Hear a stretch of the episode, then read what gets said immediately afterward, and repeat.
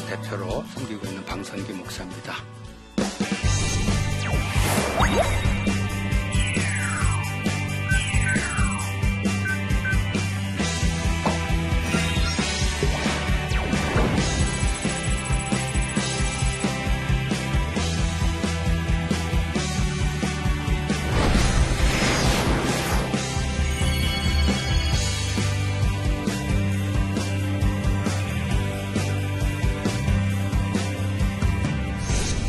지난주에 우리는 저 일이 예배라는 걸 함께 나눴습니다. 근데 오늘은 어, 일이 예배일 뿐 아니라 좀 더 넓게 우리의 삶이 예배가라는 것을 말씀을 드리고 싶어요. 특별히 일터에서의 삶이 하나님께 예배가 된다. 로마서 12장 1절에 보면은 어, 너희 몸을 거룩한 산제사로 드리라. 그 다음에 뭐라고 그러냐면 이는 너희 드릴 영적 예배니라.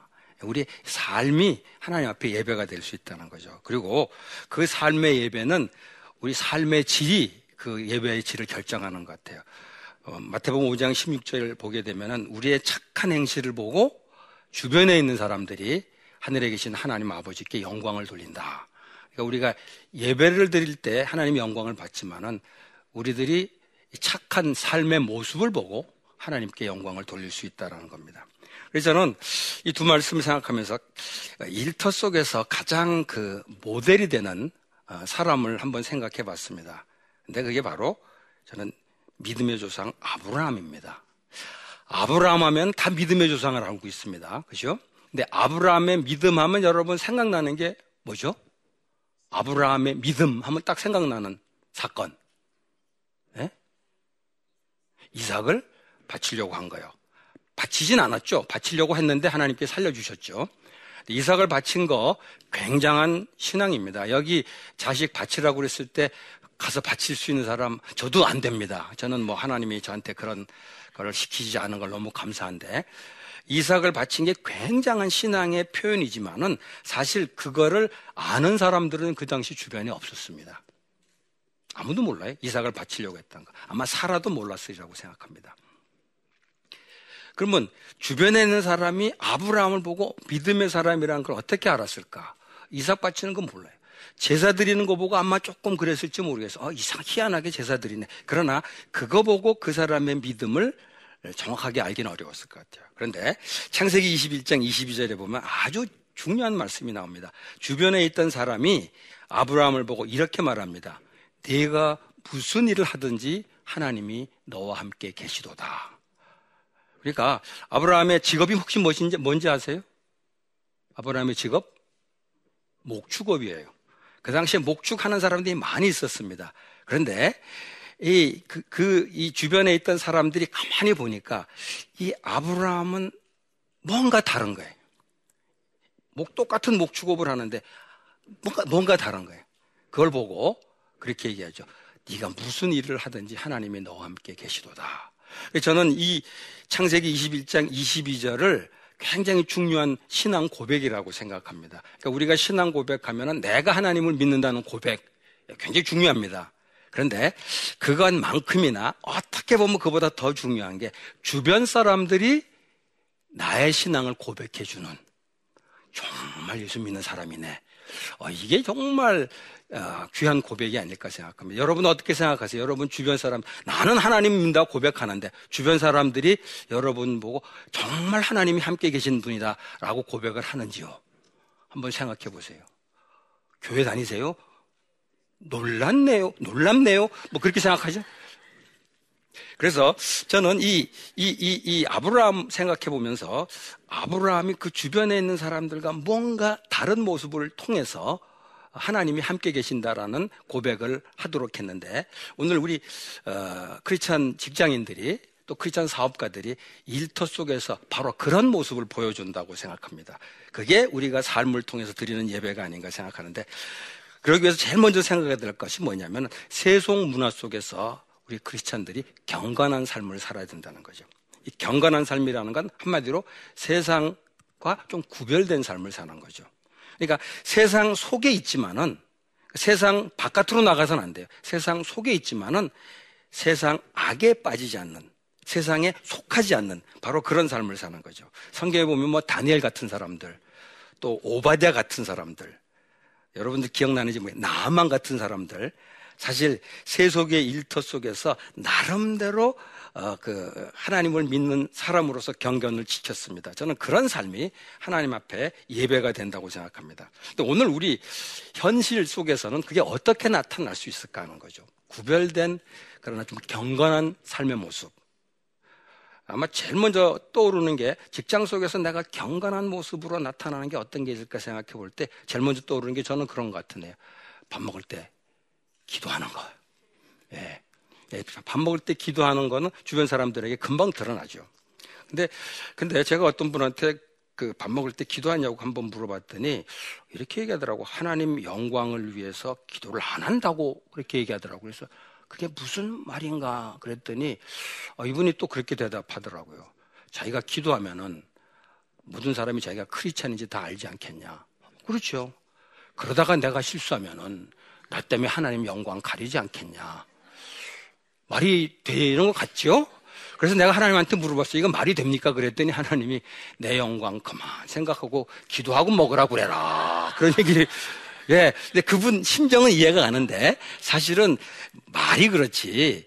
예, 하는 가 뭔가 이렇게 뭔가 이렇게 이게 좀 저렇게 뭐 부끄럽거나 뭐 이런 것 때문에 그런 것이 아닌가 생각해. 그래서 성경에 그런 말씀이 있어. 네가 세상 속에서 나를 나를 사람 앞에서 나를 부끄러워하면은 내가 하나님 앞에 섰을 때 너를 부끄러워하리라. 한마디로 모른 척 하겠다라는 거죠. 그래서 저는 기본적으로 우리 세속 문화 속에서 우리가 그리스도인이라는 것을 드러내는 것, 이것 자체가, 아, 먼저 해야 될 일이 아닌가 생각합니다. 뭐, 그리고 뭐, 식기도도 있지만은, 특별히 이제 우리나라 사회에서는 뭐 술 문제 같은 경우도 문제가 될 수 있죠. 오늘 여기서 긴 얘기는 드리지 못하지만은, 아, 그것도 술을 마시면 되냐 안 되냐 이걸 떠나서 우리나라 음주 문화 속에서는 우리 그리스도인들이 뭔가 좀 구별된 모습을 보여야 되게 되지 않겠나.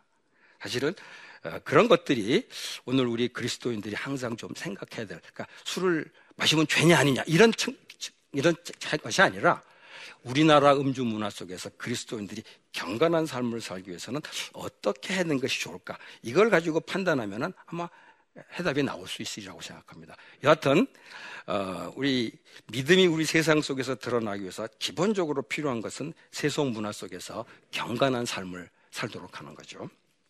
그다음에 또 하나는 세속 문화 속에서 경건한 삶을 사는 것도 중요하지만은 오늘 우리 사회가 사회가 이, 이그 비리가 굉장히 이렇게 보편화된 사회입니다.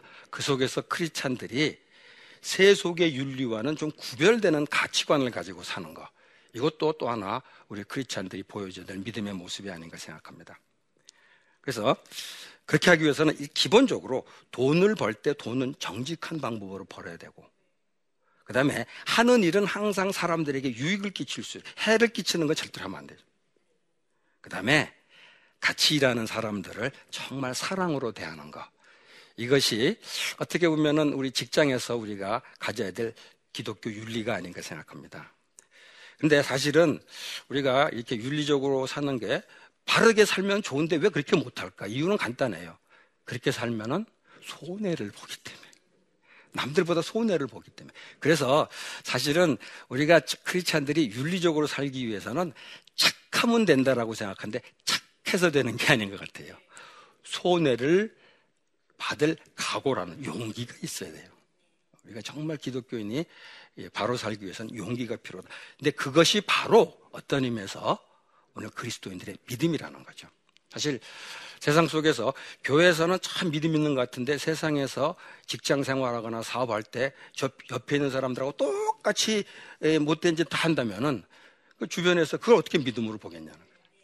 음, 그러니까 아까 어, 아브라함에게 무슨 일을 하든지 하나님이 너와 함께 계시도다라는 말을 듣, 는 사람이라면은 바로 이런 영역에서 어, 믿음을 보여줄 수 있어야 된다는 겁니다. 그러니까 이렇게 우리가 바르게 살고 정직하게 산다라는 것이 믿음하고 무관한 그러니까 믿음은 교회에서 하는 거고 이거는 또 이렇게 사는 거가 아니라 사실은 세상 속에서 내가 정직하게 사는 것 그것 자체가 바로 믿음이라는 것 그런 의식이 필요하다는 겁니다. 그 다음에 또 하나는, 어, 우리 참 세속 문화 속에서 경건하게 사는 것도 중요하고 또 구별된 가치관을 가지고 사는 것도 중요한데 사실 어떤 의미에서 그보다 더 중요한 게 뭐냐면 그리스도인, 그리스도인의 그 성품을 가지고 사는 게 참 중요하다고 생각합니다. 성경에도 보면은 아브라함이나 이삭, 요셉 사람들 쭉 보게 되면은 어, 이 주변에 있는 사람들에게 정말 그 사람의 그 삶의 모습이 성품으로 나타나는 걸 보게 돼요. 특별히 이삭 같은 경우 보면은 우물 문제로 갈등이 있었습니다. 그런데 양보하죠. 양보하죠. 어떻게 보면 바보 같아. 근데 하나님에 대한 신뢰가 있기 때문에 그 얼마든지 양보할 수 있었는데 그게 결국 주변 사람들에게 뭐를 주게 되냐면 정말 하나님이 너와 함께 하신다. 정말 그 그리스도인이 그런 성품을 가지고 대하게 되면은 그걸 통해서 하나님을 보여줄 수 있다는 거죠. 에베소 4장 1절 4절 보면은 그런 말씀이 있습니다. 크리스찬이 부르심에 합당한 성품을 소개하고 있는데 겸손하고 온유하고 오래 참고 사랑하고 용납하고 평화하고 이런 것들 우리가 일터에서 보여줘야 될 이 성품이 결국 그게 그게 믿음이라는 거죠. 뭐 성령의 열매 아홉 가지 열매 이것도 마찬가지입니다. 그래서 가끔 그런 경우 있잖아요. 여러분들 주변에도 그 사람 믿음은 좋은데 성질은 좀 못됐어. 뭐 이런 사람 있죠. 본인은 아닌데. 근데 사실은 믿음이 좋은데 성질이 못됐다. 이거는 정확한 표현은 아니에요. 성질이 못됐으면 믿음이 문제가 있는 겁니다. 그러니까 그럴 때 우리가 믿음이라고 믿음이라고 하는 것은 흔히 말하는 교회 생활과는 열심히 하는데 성질이 못된 거는 사실을 믿음이 성숙지 못했기 때문에 못된 거라는 거죠. 그래서 오늘 특별히 일터 속에서 나타나야 될 믿음의 성숙한 모습은 내 성품이 점점 그리스도인의 성품으로 그리스도의 성품으로 변해가는 것 이게 바로 중요한 것이 아닌가 생각합니다. 그래서 특별히 저는 이 아까 제가 그 얘기죠 경건하게 살아야 되고 정직하게 살아야 된다고 하는데 크리스천들 가운데 개중에 그런 분들이 있어요. 정직하게 살고 경건하게 살아요. 그런데 그러다 보니까 믿지 않는 사람들에 대해서 약간 약간 영적인 교만을 보여주는 수가 있어요. 저 죄인들 혹은 뭐 심하게는 마귀 자식들 뭐 이래가지고. 근데 이건 굉장히 조심스러운 어, 이 부분이 굉장히 조심스러워야 된다고 생각합니다. 그래서 우리가 믿지 않는 사람들을 대할 때 또 그들이 삶의 모습을 보고 우리가 같이 살 수 없죠. 그렇게 살 수는 없어요. 그러나 그런 사람들에게 내가 영적으로 정직하고 경건하게 산다고 해서 그런 사람들을 무례하게 만약에 대한다면은 그것은 크리스찬다운 삶의 모습이 아니라는 거죠. 그렇기 때문에 오늘 겸손하고 온유하고 오래 참음으로 사랑으로 이런 것들이 사실은 직장 속에서 어, 그들에게 보여줄 수 있는 믿음이라는 거 꼭 기억할 수 있었으면 좋겠습니다. 그리고 이 성품이라는 게 왜 중요하냐면은 결국 네 번째 문제는 뭐냐면은 인간관계 문제로 들어가게 돼요. 직장 생활하면서 사람들이 제일 힘들어하는 거 일 자체도 문제가 되지만 제가 여태까지 일터 사역, 직장 사역을 하면서 들은 질문 가운데 제일 많이 나오는 것은 인간관계의 문제인 것 같아요. 사람들하고 참 힘들다는 거죠. 근데 그 사람들하고 힘들다는 힘들다고 하는데 사실 저는 해답은 없어요. 근데 성경 말씀은 분명히 우리에게 이렇게 가르쳐 줍니다. 로마서 12장 18절에 보면은 굉장히 아주 기억하기 좋은 쉬운 말씀이 있는데 할 수 있거든 너희로서는 모든 사람으로 더불어 평화라. 사람들하고 한마디로 잘 지내라는 거죠. 물론 그 사람하고 평화하기 위해서 내가 그 사람이 불의에 동참해야 된다. 그건 할 수 없죠. 그러니까 로마, 로마서 12장 18절에 할 수 있거든 너희로서는 모든 사람으로 더불어 평화라. 그렇게 말하고 있어요. 그런데 그러니까 그 사람하고 함께 하기 위해서는 내가 부정을 해야 된다든가 불의를 해야 될 경우 그것은 따라갈 수가 없죠. 그러나 그렇지 않은 경우라면은 모든 상황에서 사람들하고 잘 지내는 것을 추구하도록 하라는 겁니다. 근데 사실은 이게 쉽지가 않습니다. 근데 제가 어, 언제 한번 한 분 간증을 들었는데 아 저는 그 간증이 지금도 굉장히 은혜가 됩니다. 사람들하고 좀 잘 지내고 싶은데 그분이 그러더라고요. 그분이 원래 술을 좀 하시던 분이었어요. 그런데 그러니까 잘 지내려면 술을 해야 되는 거죠. 예. 술 마시고 막 이렇게 잘 지냈는데 아 이거는 크리스천으로서 경건치 못하다는 생각이 들어서 어느 시점부터 술을 마시질 않기로 했다고 합니다. 물론 술자석엔 가지만은 술을 마시지 않기로 하니까 아무래도 관계가 조금 이제 좀 이렇게 어려워지더라고 그렇게 말하더라고요. 그래서 하나님께 기도했대요. 하나님 나는 직장에 있는 분들하고 믿지 않는 분들 다 같이 좀 잘 지내고 싶습니다. 그래서 그분들하고 잘 지내고 그분들하고 하게 좀 영향도 좀 미치고 좀 싶습니다. 근데 내가 이제 술은 이제 더 이상 안 하려고 하는데 어떻게 했으면 좋겠습니까? 어렵게 하나님께 기도를 했대요. 이거 굉장히 중요한 기도더라고요. 근데 그렇게 기도를 했는데 하나님께서 밥으로 하라 뭐 이렇게 했대요.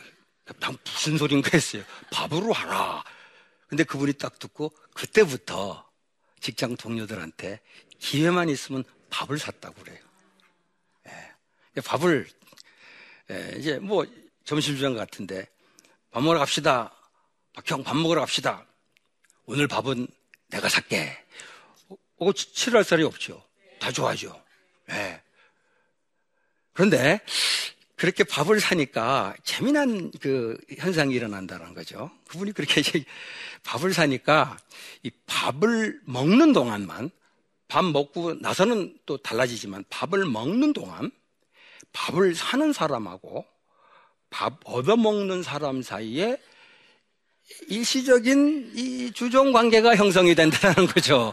어, 완전한 주종 관계는 아니고 그렇잖아요. 밥 사주면은 어, 밥 얻어먹는 사람은 아무래도 고마우니까. 예, 예. 그러니까는 자기가 그때 뭐 하고 싶은 얘기, 내 신앙 얘기도 뭐 함부로 하기 좀 어려운데, 어, 밥 샀으니까. 예, 밥을 사갖고 이제 해서 어, 관계도 좀 좋아지고 또 영향력도 좀 미치게 되고 뭐 이런 얘기를 하더라고요. 어, 제가 그 간증 듣고 굉장히 제가 은혜가 됐어요. 그런데 가만히 듣고 보니까, 어, 그러면 돈이 참 많이 들었겠다 해서 다 좋은데 집사님 그 돈이 참 많이 들었겠네요. 그랬더니 그분이 아, 말도 마세요. 돈 엄청 들었습니다. 그러더라고요. 그러더니 그런데 목사님 저 이거 이 이 이 밥 살 때 용돈 나간다고 생각지 않았습니다. 선교비 내는 심정으로 썼습니다. 어, 저는 굉장히 은혜 받았어요. 오해하지 마세요. 선교비를 빼다가 썼다는 얘기가 아닙니다. 용돈을 썼는데 선교비 내는 심정을 썼다는 거죠. 그러니까 사실은 사람들하고 좋은 관계를 갖기 위해서는 돈도 좀 써야 된다는 거죠. 음. 근데 또 한 분은 조금 이거보다 조금 더 영적으로 접근을 하신 분이 있었어요. 아, 그분은 간증도 참 은혜가 됐습니다. 그분은 처음에 이제 사람들을 좀 알게 되면은 꼭 이 질문을 던진대요. 조금 친하, 어느 정도 친하게 되면은 혹시 힘든 일 없냐? 이렇게 물어본대요. 그러면은 별일 없다 그러면 아 그러냐고 그냥 끝나는 거죠. 그런데 힘든 일이 다 조금씩 있잖아요. 예, 그래서 뭐 우리 애가 아프다 뭐 이런 얘기를 하면은 금방 아주 그냥 그 얘기 끝나자마자 내가 당신 딸 위해서 뭐 아들 위해서 기도하겠다고 그렇게 얘기할 때 하지 마. 나 크리스천 아니야. 기도하지 마. 이런 사람 한 명도 없대요. 교회 가자고 그럴 때는 뭐 뭐라고 그러고 성경 에다 관심 없는데 당신 딸 위해서 기도해 준다 그러는데 하지 마. 한 명도 없대요. 다 고맙다 그런대요. 그래서 열심히 기도를 하고 며칠 후에 어, 따님 병이 어떻게 됐냐 물어본대요. 그럴 때 아직도 병이 그대로다. 그러면 계속 기도하겠다. 병이 좀 낫다. 그럼 뭐야? 내가 기도했다. 그렇게 하는 거죠. 간단해요. 그럼 이쪽에서 무슨 지가 기도해서 났어. 뭐, 그냥 저절로 뭐 때가 돼서 났겠지. 하지만은 이제 이게 이제 그 사람한테 이게 기억에 남는 거죠. 그래서 나중에는 문제가 있으면 찾아와서 기도해 달라고 그런대요. 어, 이게 제가 그 얘기 들으면서 야 밥을 통해서 하나님하고 사람들하고 관계 갖는 것도 참 좋은데 이 뭐야 이, 이, 이 기도를 통해서 또 사람들하고 좋은 관계를 가질 수 있겠다는 생각이 들었습니다. 그리고 사실은 이런 것도 있지만은 제일 직장 생활에서 오는 게 윗사람인 것 같아요. 윗사람이 정말 그, 어, 이렇게 윗사람이 좀 이렇게 천사 같은 사람이 있을 수도 있어요. 근데 만약에 내, 윗사람은 정말 천사 같다. 그러면 그 사람은 이미 천국에 사는 겁니다. 거의 그런 사람은 없어요. 대부분 윗사람들이 문제가 있어요. 이 베드로전서 2장 18절에 보면은 선하고 관용하는 윗사람한테만 순복하지 하라는 게 아니라 물론 그 사람들 순복하고 그다음에 뭐가 나오냐 까다로운 자들에게도 그리하라 나와요. 그러면서 그 까다로운 자들에게 순복하는 게 참 힘들 텐데 그럴 때마다 예수님이 고난 받은 거 생각하라. 예. 그래서 윗사람들한테 굉장히 고통을 당하는 사람들 조금 힘들죠. 저도 과거에 직장 생활에서 그런 경험이 있었는데 그럴 때마다 예수님이 고난을 생각한다면은 이건 아무것도 아니다. 뭐 이렇게 사실은 쉽지 않은 얘기지만은 성경은 그렇게 가르쳐 주고 있습니다. 그리고 사실은 이 까다로운 사람 때문에 고통 당하는 거는 이렇게도 생각해도 좋을 것 같아요. 우리 회사만 그런 게 아니에요. 모든 직장에서 똑같이 가는 어려움이고 그래서 예수님이 그런 고통을 당한 걸 생각하면서 그 문제를 좀 어, 극복할 수 있었으면 좋겠다는 거죠. 마지막으로 아까 그 인간관계 하면서 얼핏 얘기를 했는데 사실 그렇게 좋은 인간관계를 갖는 뭐 목적 중에 하나 그거의 열매가 뭐가 되냐면은 사람들에게 복음을 전할 수 있는 통로가 되는 거죠. 보통 우리가 복음을 전한다 그러면은 그냥 어 뭐 만나가지고 그냥 이제 그 전도지를 나눠준다거나 뭐 복음을 직접 전하거나 이렇게 생각하게 되는데 직장에서의 전도는 그건 아닌 것 같아요. 직장에서는 어, 삶을 통해서 관계가 형성이 되고 그 관계를 통해서 하나님 말씀이 전해지는데 베드로전서 3장 15절 아, 어, 말씀 같은 경우는 3장 아, 15절에는 그렇게 표현합니다.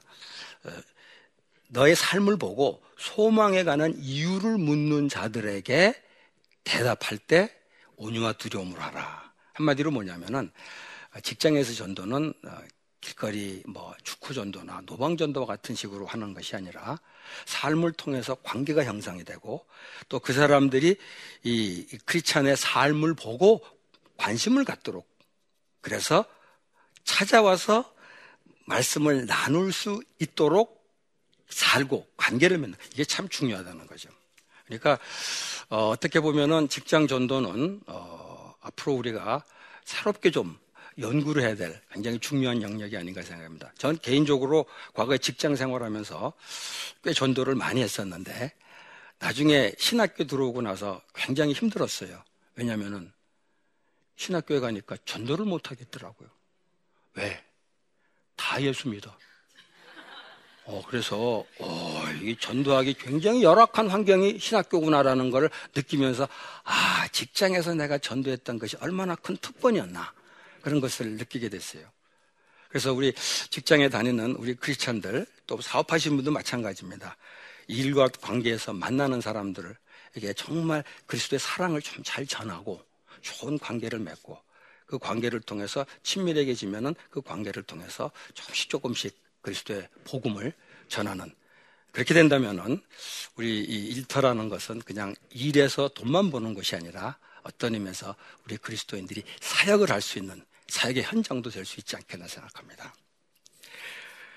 오늘 그래서 저는 이 일터라는 것이 일하는 곳이기도 하지만은 우리 그리스도인들이 삶을 보여줄 수 있는 곳이기도 하고 궁극적으로는 우리 그리스도인들이 복음 사역을 할 수 있는 곳이다. 그래서 그 일터가 여러분들의 삶에서 바로 그런 일하고 일해서 돈 벌고 삶을 보여주고 그리고 복음 전할 수 있는 그런 귀한 사역의 현장이 좀 될 수 있도록 여러분들이 수고해 주셨으면 좋겠습니다.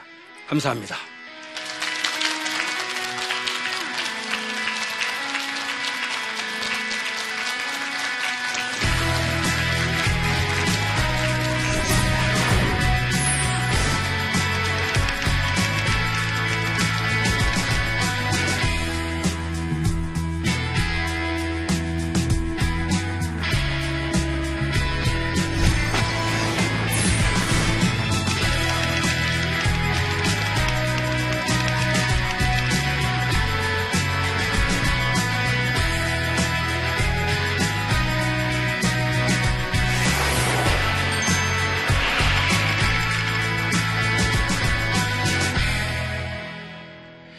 예, 오늘 강의 들은 것 그처로 해서 혹시 질문하실 것 있으면 질문해 주시면 좋겠습니다. 예, 예 말씀하세요.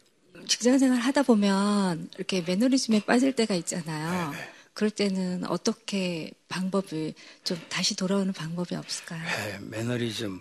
야, 그 매너리즘이 오래 일하다가 생기는 게 아니라 어, 취업하려고 애쓰던 친구가 취업되고 그 다음 주부터 매너리즘에 빠진다 그러더라고요. 예, 예, 일은 굉장히 이게 사, 람이 일이라는 것이 그렇게 에, 사람들한테 이렇게 꼭 이렇게 에, 좋은 것만 아닌 것 같아요. 근데 저는 그럴 때 이렇게 생각합니다. 아, 사실 매너리즘에 빠지는 거는 그 하는 일이 별로 의미가 없다는 생각 때문에 그러죠. 목사도 매너리즘 빠질 때가 있어. 처음에 목사가 된다고 했을 때는 굉장한 사명감을 가지고 하잖아요. 근데 이게 매일 똑같이 가다 보면은 또 설교, 또 이게, 이게 마찬가지예요. 그럴 때 어떻게 해야 돼요? 아, 하나님이 나를 부르신 이 소명, 소명을, 소명감을 다시 회복하고 소명감을 회복하기 위해서 또 하나 필요한 게 내가 하는 일의 의미를 자꾸 좀 생각해 보는 거죠. 그거는 목사도 똑같고 이건 뭐 모든 직업에 해당됩니다. 그러니까 이 하는 일이 얼마나 의미가 있는지를 생각해 보는 거죠. 근데 한만 해도 의미가 없는 것 같을 수 있잖아요. 어떤 일은. 내가 어떤 책에 보니까 그렇게 표현하더라고요. 의미가 없는 것 같으면, 의미가 안 찾아지면은 의미를 스스로에게 좀 부여를 하라고 그러더라고요. 왜냐면은 정말 의미 없어 의미를 찾지 못하면은 힘들어요, 정말. 의미를 부여하고, 아, 그리고 그래도 안 되면 의미를 설득하고. 예. 그래서 어쨌든, 근데 그렇게 하다 보면은 조금씩 생기죠. 그래서 어떤, 어떤 분은 그런 음, 간증을 하더라고요. 이 시체에 그 만지는 분들, 그 사실 그 좀 우리가 일반적으로 생각해 그런 일인데 그분이 그렇게 고백을 하더라고요. 한 사람의 마지막 가는 길을 깨끗하게 해주는 일. 거기 의미를 찾으니까 갑자기 그게 멋있더라는 거죠. 그래서 의미를 찾고 의미를 부여하고 의미를 설득하고 그래야지 조금씩 그 매너리즘의 문제가 풀릴 수 있지 않겠나 생각합니다. 우리가 우리 크리스천들이 대부분 교회사에서는 믿음 생활을 잘합니다. 그런데 사실 교회 밖에서 특별히 일하는 곳에서는 그 믿음이 제대로 드러나지 못할 때가 많이 있습니다. 오늘 그게 우리 한국 교회가 당하는 일종의 비판이기도 하고 또 공격이기도 한데 오늘 우리 그리스도인 한 사람 한 사람이 교회에서 믿음 생활한 것처럼 아니 그 이상으로 직장 속에서 내 삶을 통해서 믿음을 주변 사람들에게 보여주는 그런 삶을 살 수 있었으면 좋겠습니다. 감사합니다.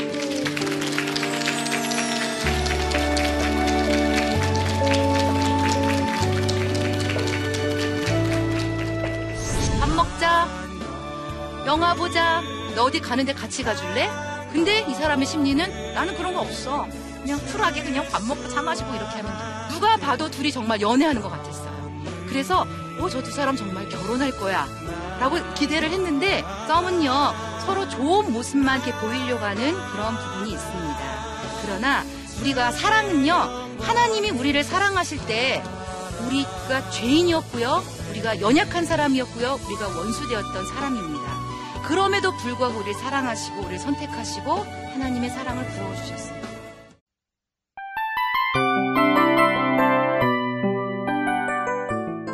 이 프로그램은 청취자 여러분의 소중한 후원으로 제작됩니다.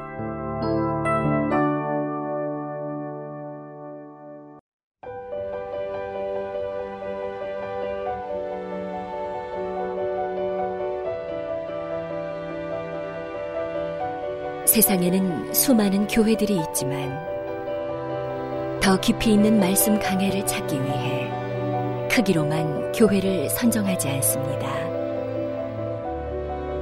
보다 좋은 영적 콘텐츠를 더 많이 나누기 위해 방송비를 받지 않습니다. 1년 365일 복음만 전하고 싶어서 우리는 광고를 하지 않습니다.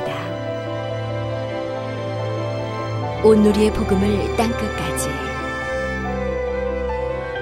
CGN TV와 함께 땅끝 성교사가 되주세요